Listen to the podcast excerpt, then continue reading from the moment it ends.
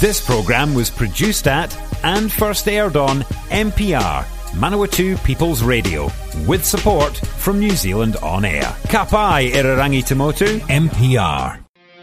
Listening to live and on demand shows has never been easier on MPR. All you have to do is go to the App Store or Play Store on your device and search up Access Internet Radio NZ. Select and download the first option at the top of the list.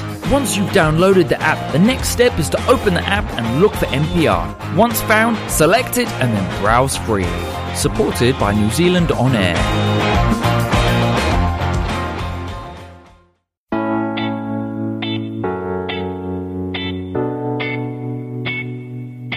Hi, I'm Greg Watson, and welcome to the show Property Matters, where we talk all things property, whether it's renting, selling, buying, if you're a landlord, if you're a commercial property owner. Hopefully, there's something in here for you in our half hour show. Lovely to see you today or to talk to you today.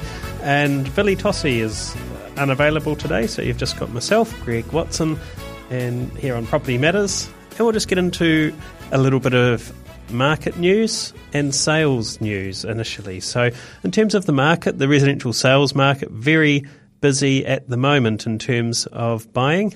A lot of people wanting to buy, a general shortage of properties to buy, though. So, that's causing house prices to continue to rise and a lot of competition on properties that are for sale. In the renting market, it's also difficult and this is that there is not probably quite enough properties that you might like if you're wanting to have a look if you're a tenant at the moment. And that's unfortunate. It's just an ongoing trend of a lot of people moving into this area and needing accommodation. So here's some local news from the Manawatu Standard. It says that the well known Palmerston North restaurant to get a new look and new name. So the Bethany's restaurant on the square in the City Council building is going to be renamed. The owner, Ray Wang, said when the restaurant first when the restaurant reopened, it'll have a new look and a new name. He's saying it's just time for a change. It was getting too old looking. I decided to redo everything. Now, this is a lovely spot here where you can sit upstairs, look out over our square in Palmerston North. I personally love taking people there that are not familiar with Palmerston North because it's just a nice, nice place with good views. The restaurant itself was put into voluntary liquidation in 2017. And so uh, Mr. Wang has felt that it's time now to rechristen the restaurant with a name of his own. And while he's got some ideas, he hasn't settled quite yet on a final choice. But you will notice that the re- remodel is well underway, although he's still got a bit of time to figure out the name and the moniker to suit the new look. So the renovations have been ongoing while the restaurant has been open, but now he's having to close down while the kitchen is being remodelled. Another nice aspect of uh, the restaurant is that you can undo the downstairs doors, open them right up, and it's lovely there on a sunny day. Speaking of places that are nice on a sunny day, another headline from the Manawatu Standard Palmer's North favourite Joseph Street Kitchen is on the market. So Mike Hills has been building the business there in Joseph Street. It's a really neat cafe if you haven't had the opportunity to be there.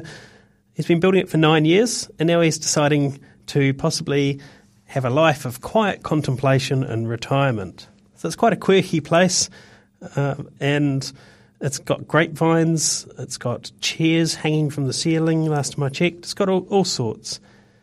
And so Mike has reached the, the age of 66. He's thinking to become a little bit more relaxed in his approach. And he's the first to admit that it was a oddball cafe, an oddball place to have a cafe, I should say. So it wasn't well known at first. So it's in a semi-industrial part of the city in Joseph Street. And the earliest customers thought it really was the best kept secret in Palmerston North. Mike's a lo- lovely man, uh, very friendly, very jovial for those of you who know him. So obviously, we wish him well on the future, and that business is for sale. Another news from the New Zealand Herald that uh, New Zealand's record breaking suburb has been revealed for sales. The suburb that's had the most record breaking sales in New Zealand isn't the country's most expensive. So, OneRoof and its data partner Valocity looked at the biggest property sales in each of the main cities over the past decade and found that Mount Maunganui and Tauranga, not Herne Bay and Auckland, had the biggest share. In fact, just two streets in the popular beachside suburb laid claim to Tauranga's highest sales in the past eight years. That's Marine Parade and Ocean Beach Road. Both had four record breaking sales each, by contrast, Cremorne Street in Herne Bay had just four of Auckland's highest prices in the past decade. As you know, Auckland has the biggest share of big sales nationwide, of course, due to prices, and it recorded the biggest single property sale in all but one of the last 10 years. There's a big difference in the sales prices too. Tauranga's highest sales were all under 10 million. Auckland's highest sales, by contrast, range between 9 million and 39 million. Of the major metro centres, only Auckland and Christchurch broke the $10 million mark. So there is people out there with money, if you've got it. And the highest sale in Tauranga in the last 10 years was the $6.1 million for a four level mansion on Marine Parade in 2011. And that was bought by multimillionaire Gareth Morgan. The highest sales price in Auckland and in New Zealand was 39 million for March, Mark Hotchin's seven bed mansion on Paratai Drive in Ōrākei in 2013. So there's still some big sales in other centres as well. Christchurch had one over $6 million. Here in the Manawatu, you can get things a bit cheaper, but there is still a number of properties that are uh, well over a million now in, in our local market. And that sort of leads a little bit into the next part that I wanted to talk about, which was an article from Stuff Business that says more Kiwis are battling lifelong mortgages. So, first home buyers, it says, have had to mortgage to the hilt to get into a first home. It's important to realise that some of this is Auckland based. It says at his current rate of repayments, Paul Cronin will be 76 before he clears the mortgage on his Morrinsville property. He pays about $325 a week and also has a student loan debt of $20,000. The prospect of going into retirement with debt is a worrying one, but he doesn't see that there are many options. He says, Can I do anything about it? Not with the social conscience and ethics I live by. He could sell the house and move to a retirement village, but then there would no longer be space for his children and grandchildren to stay with him when they needed to. So it's interesting to know that it can take quite a considerable amount of time to be able to pay off these mortgages. And data from the Commission of Financial Capability shows that 33% of those aged 55 to 64 had a mortgage, and 13% of people aged 65 and older. Also, one of the growth markets in renting is uh, the 14% of people over 64 who live in rented accommodation. It's actually reasonably common that people will sell up at retirement age, sell a property, and effectively fund their lifestyle from the income of that property. Credit Simple data has shown that Aucklanders aged 55 and over with a mortgage owe an average of nearly $400,000. So it's incredible to hear about that when you do live in the cheaper centres like Manawatu, where it would be hard to imagine still having a mortgage unless uh, you do so through decisions that you make or poor financial choices, then, then it's hard to imagine still having something mortgage of that size. So, financial advisors generally offer a few tips on how to reduce this. They say funnel all extra income into paying down your debt. And the exception to this is your KiwiSaver account. So, um, any extra money you can also put into KiwiSaver, so that's fine. They suggest that you negotiate with the bank to get the best interest rate you can or shift to a rival bank if it will offer a better deal. These days, changing banks is nowhere near the rigmarole that it used to be. Also, financial advisors say that consider downsizing. If you're still earning, you can then use the money you were spending on a bigger mortgage to invest or save in other assets. And then, of course, you could ask for help from family or friends, or you could sell your kids a share of the house. Something else that can be quite popular is a reverse mortgage, which means you swap a loan you're paying repayments on to one without repayments. The drawback with this, though, is that you're not paying off what you owe. It can increase quickly and erode the equity you have in your property. Other suggestions financial advisors offer to help remove, uh, reduce your mortgages to get a border or to sell your home and rent. If the sale would give you sufficient income to do so comfortably, and you could cope with the possibility of having to move again in future. Another article that's come out in the last week is from Stuff Business and says here's where the property prices might be in the next year. So it's a bit of a prediction here. And they say that low interest rates are predicted to give the housing market a boost in many areas, as investors who cannot get a return for money in the bank look for other places to put in their money. And rising rents also add to the appeal.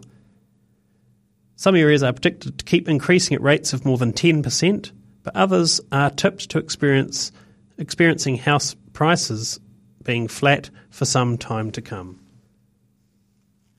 Experts say if you want to buy for capital gains, there are a few places to look Gisborne and Manawatu Wanganui. It'll be no surprise to those of you who are local here in Manawatu Wanganui that house prices have been rising significantly.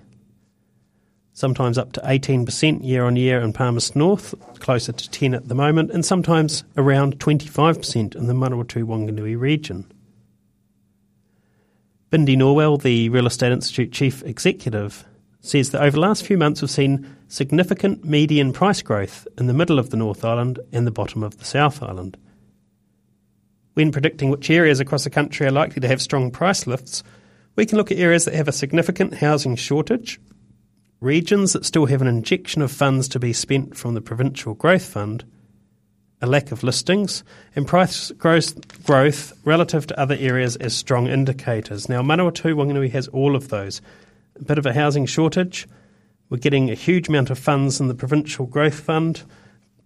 And those are funding some significant projects.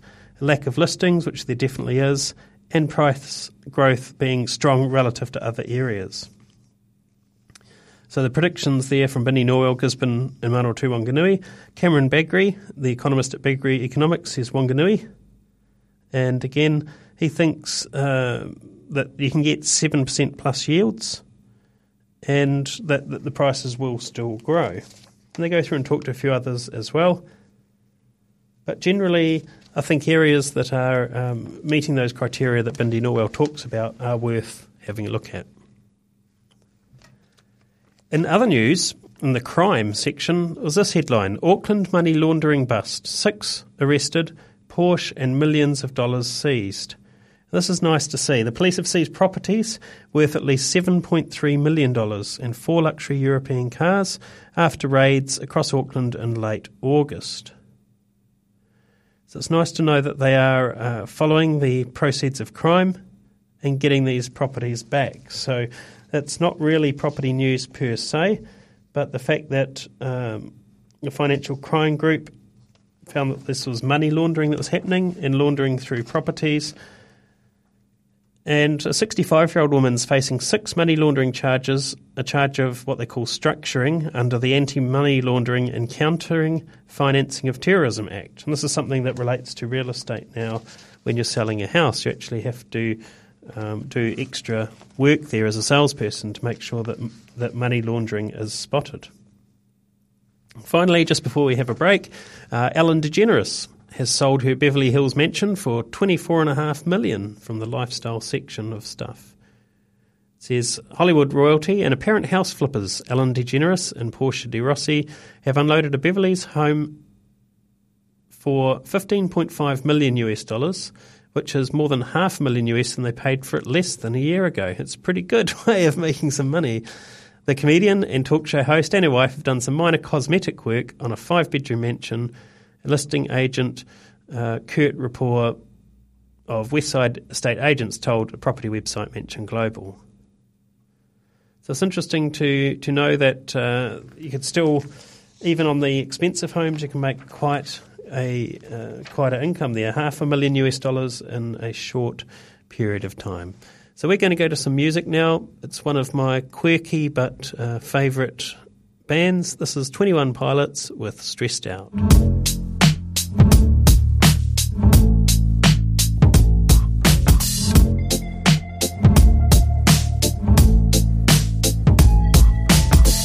Wish I found some better sounds no one's ever heard. I wish I had a better voice that sang some better words. I wish I found some chords in an order that is new. I wish I didn't have to rhyme every time I sang. I was told when I get older all my fears would shrink, but now I'm insecure and I care what people think. My name's Blurry Face and I care what you think. My name's Blurry Face and I Wish we could turn back time to the good old days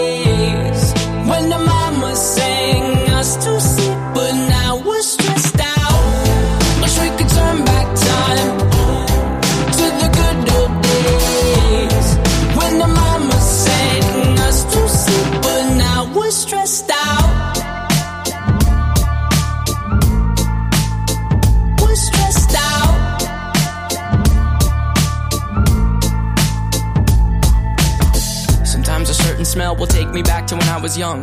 How come I'm never able to identify where it's coming from? I'd make a candle out of it if I ever found it. Try to sell it, never sell out of it. I probably only sell one. Maybe to my brother, cause we have the same nose, same clothes, homegrown, a stone's throw from a creek we used to roam. But it would remind us of when nothing really mattered. Out of student loans and treehouse homes, we all would take the ladder. My, my name's Blurry Face and I care what you think. My name's Blurry Face and I Wish we could turn back time to the good old days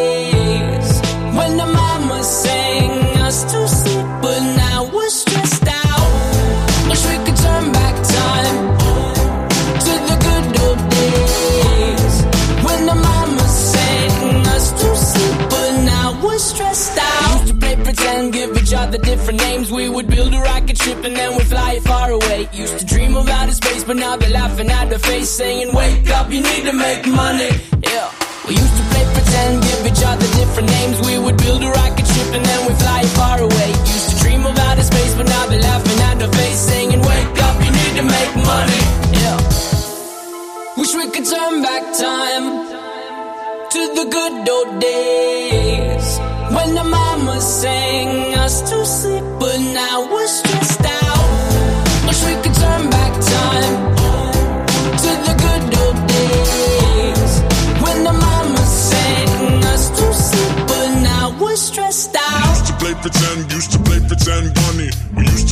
pretend, wake up, you need the money. Used to play pretend, used to play pretend, bunny. We used to play pretend, wake up, you need the money. Used to play pretend, give each other different names. We would build a rocket ship and then we fly far away. Used to dream of outer space, but now they're laughing at the face, saying, Wake up, you need to make money. Yeah. And you're back with Property Matters. This is Greg Watson. That was 21 Pilots, Stressed Out.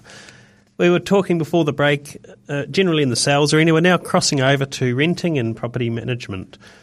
So there was an article in Stuff Business that talked about or asked the question how to know that you can't afford to stop renting. In other words, how can you get into home ownership? And here, here are the clues that you can't afford to stop renting. The first is if you don't have a separate down payment fund. So if you haven't got a fund to save a deposit for a property and you've only got an emergency fund, that emergency fund shouldn't be used for a deposit on a house because that's a sign that you're not quite as secure as you could be. Secondly, they say that if your monthly housing costs exceed 30% of your gross income, then that's something which is a clue that it's going to be difficult for you um, to then be able to afford a mortgage and that you should consider private mortgage insurance. If you can't afford to buy furniture, that's also uh, something to consider because if you buy a new property and you can't afford furniture, then uh, that's is of course a, uh, a sign that uh, things are going to be hard. If you have a low credit rating, it's also a sign that it's going to be difficult to be able to get into a buying situation. If your debt to income ratio is above 43%, so if you need to take out a mortgage, lenders will calculate your debt to income ratio to determine whether you're suited to take on another monthly payment. That's something that you can just work on a bit to get into a better position.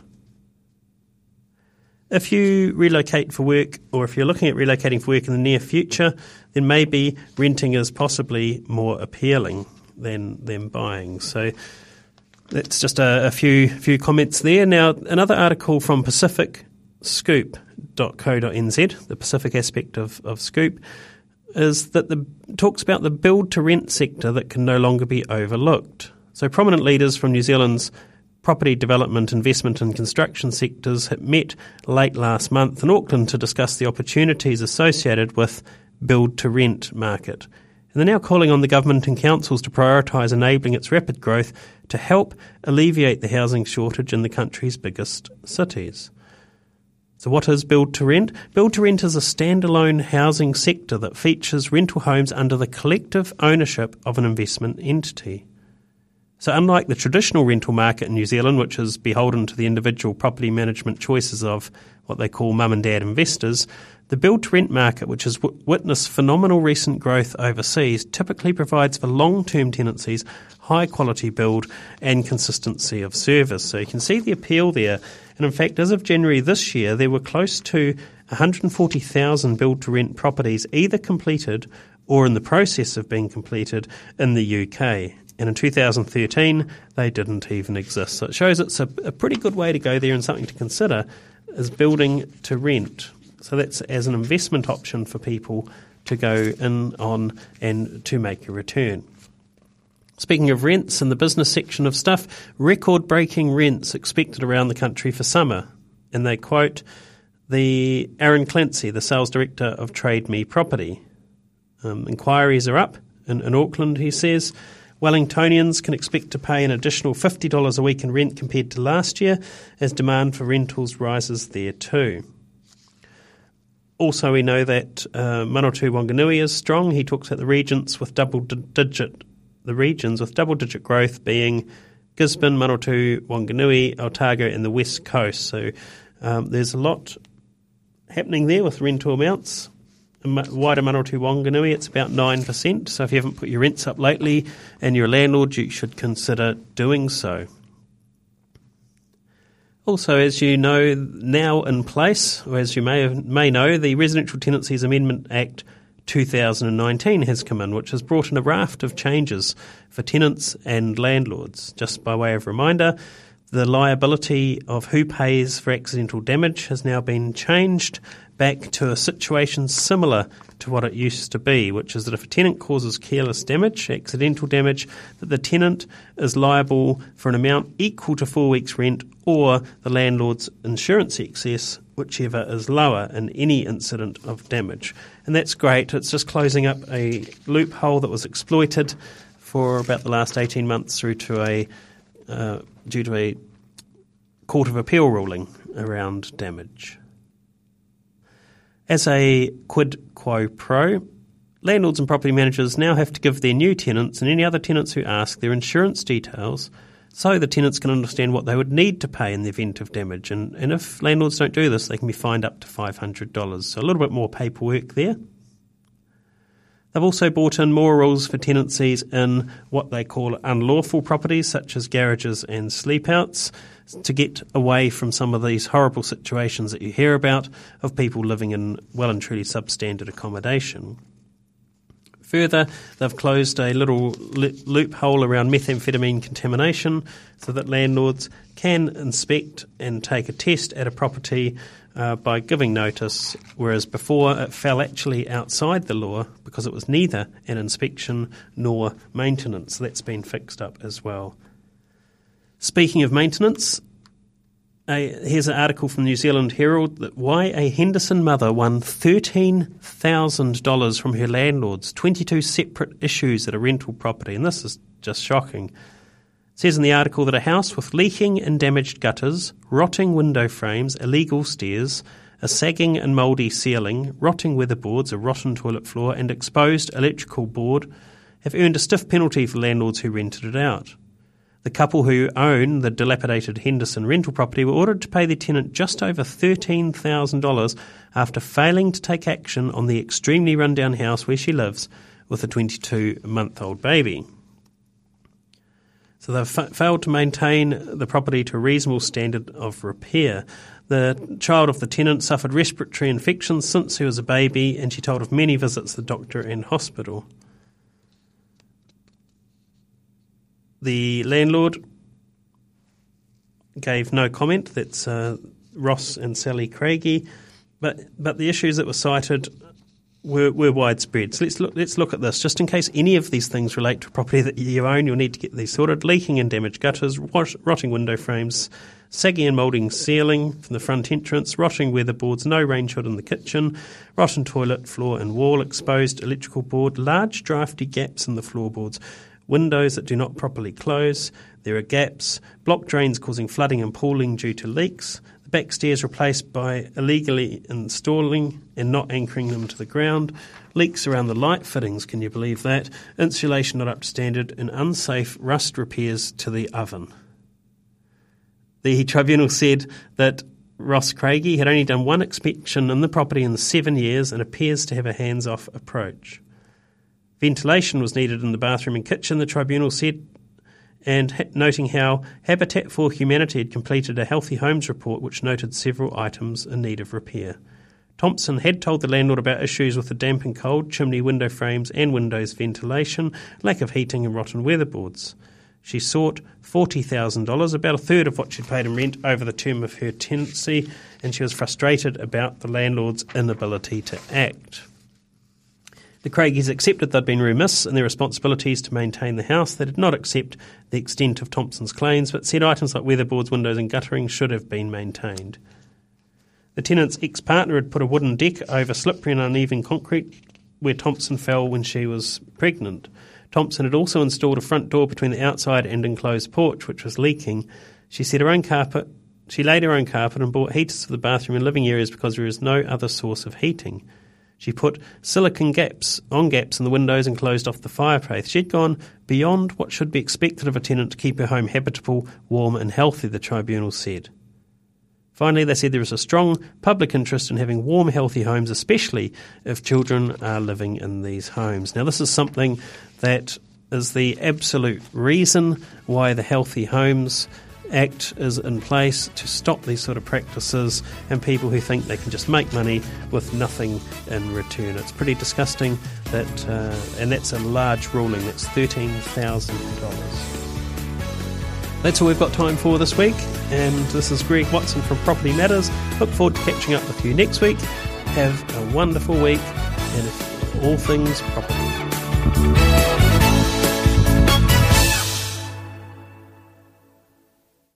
Support this program and others like it by giving a donation to MPR. More details at mpr.nz.